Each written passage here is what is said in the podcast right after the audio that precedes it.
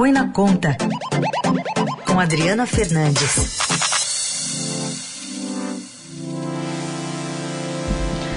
Oi, Adri, bom dia. Oi, Carol Heisen. Boa sexta a todos. Bom, Adri, a gente tem uma discussão forte sobre cobrança de ICMS, né? Tem ficado é, por lado questões mais estruturais, decisões lá no Congresso que é, poderiam reduzir é, tributos, organizar o, os tributos do país.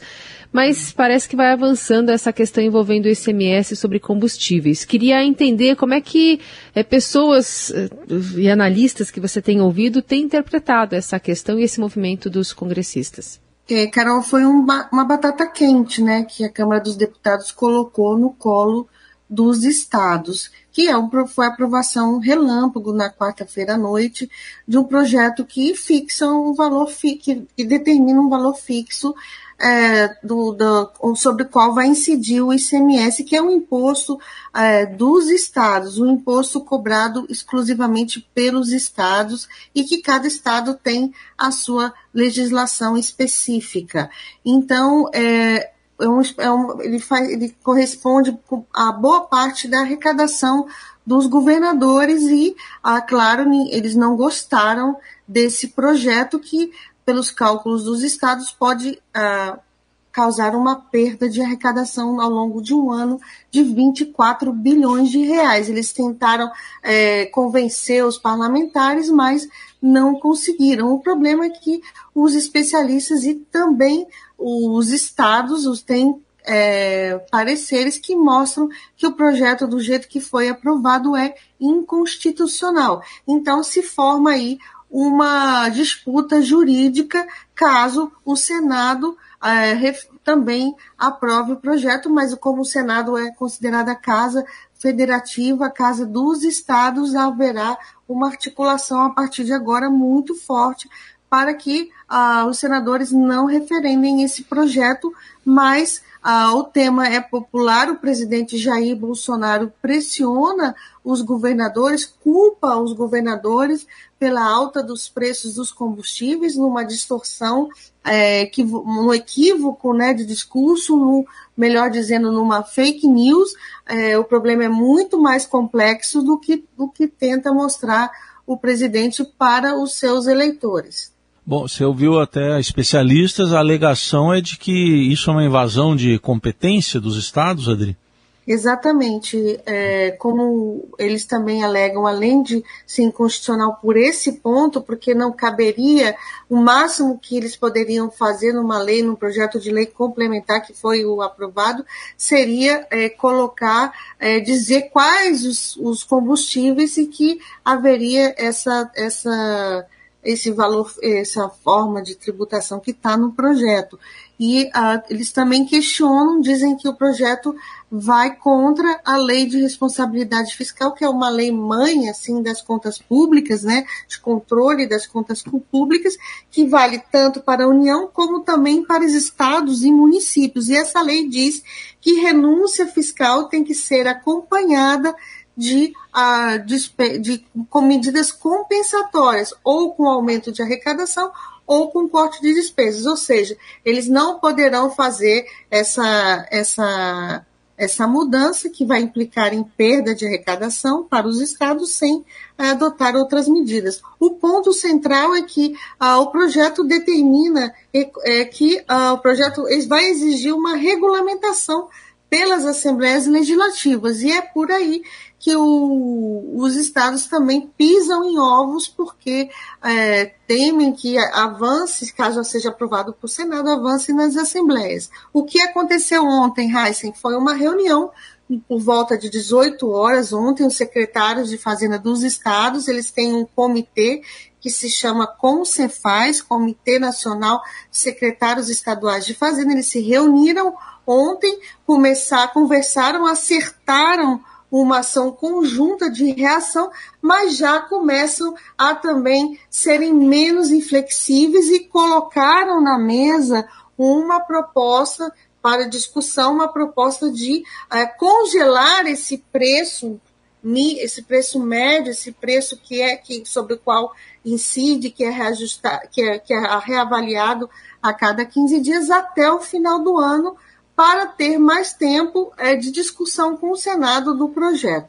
Então você vê que é, o Arthur Lira ele pressionou, fez a votação, colocou a votação, mas também tá colocando, mas também põe aí é, os, os, estados numa, numa postura agora de mais defensiva, porque avançou essa resposta, ele, ele é, avançou essa resposta do plenário do Congresso, que, do plenário da Câmara, que o Senado, de alguma forma, terá que dar uma resposta. Bom, agora então, é, nessa articulação aí de governadores, é, se, se, se prevê uma disputa jurídica lá no, no, no, Supremo Tribunal Federal. Se o Congresso, se o Congresso, se o Senado né, concluir a votação do jeito que o projeto está, com certeza vai ser uma briga jurídica, uma briga grande e também é uma briga é, também pelas narrativas junto à população. Né? Não é verdade que o que o presidente fala de que a culpa que é dos estados é, pela alta, é, como também não é, os estados também não, não podem é, dizer que eles não têm nada a ver com isso, porque a sistemática que de, de cobrança da, de, dessa pesquisa, que eles fazem uma pesquisa a cada 15 dias uh, do, de preço, e é sobre esse preço médio que incide a alíquota. A alíquota não tem mudado, isso é, isso é fato, mas o preço, esse preço, ele muda a cada 15 dias e retroalimenta a, o valor que é, o, o valor incidente do, do, imposto.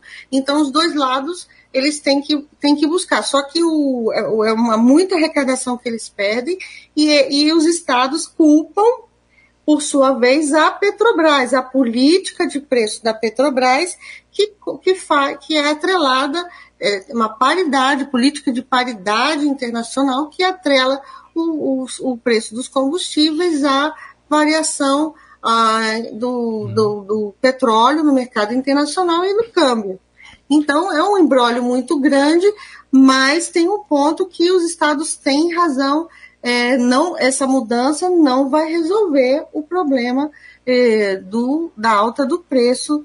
É, na semana passada, vou dar um exemplo aqui, houve a Petrobras reajustou o preço de combustíveis em um pouco próximo de 8%, que é mais ou menos o que se espera com que o, que o presidente Lira espera aí conter, é, com, é, diminuir com esse, com esse projeto. Então, você vê se numa, muda, numa mudança aí de, de preços da Petrobras já consumiria essa, essa redução provocada uh, por, por uma alteração na forma de tributação do ICMS. É um problema complexo, é um problema que o, o presidente Lira trouxe para ele, viu que é complexo, que ele não iria é, fazer grandes mudanças. Eu lembro que ele é, chegou a falar em um fundo de estabilização, com dinheiro de dividendos. Você vê que ele já parou e tocou a bola para frente, Carol e Heisen. É, eu estava até vendo aqui, porque é, você falou aí que é, esse texto leva em conta os preços médios dos últimos dois anos na base de cálculo. Hoje leva em conta dos últimos 15 dias. Mas eh, então já dá para projetar um problema para o futuro aqui, porque eu estou vendo aqui o preço do, do barril do petróleo está na faixa dos 82 dólares, que é, o, que é o dobro de um ano atrás. Então o, o futuro é bem nebuloso esse que a gente está vendo também. É, esse, esse, é outro ponto, Heisen, você pegou aí, é, foi central sua, sua, seu ponto de vista, esse é outro ponto que os que os, que os tributaristas dizem que é, pode, é, pode, agora trazer um, é, resolver, mas pode trazer um problema depois. Então é, é aquela coisa que a gente está vivendo aqui em Brasília, que projetos mal feitos, votados a toque de caixa, colocados na pauta é, de última hora, né, sem discussão séria para é, todo mundo finge lá na Câmara que está resolvendo algum problema, empurra para o Senado e a gente segue nesse jogo é, em que nada de fato é bem resolvido, Heisen. A gente viu isso é, recentemente com o projeto do imposto de renda, que, e, e eu lembro aqui, sempre aprovado com muita, com votação forte, apoio da, dos partidos de esquerda, e foi o que aconteceu nesse projeto também. É, sem impacto muito forte também nos estados e municípios. Vai resolver? Não vai? Escutaram especialistas? Trouxeram para o debate? Não teve nada disso, Raíssa. Muito bem, essa é a Adri Fernandes acompanhando esse assunto de perto para a gente, trazendo as últimas movimentações no Jornal Dourado. Adri, obrigada, até segunda. Até segunda, Carol, Heisen, os ouvintes da Rádio Dourado, volto com novas informações econômicas na segunda-feira.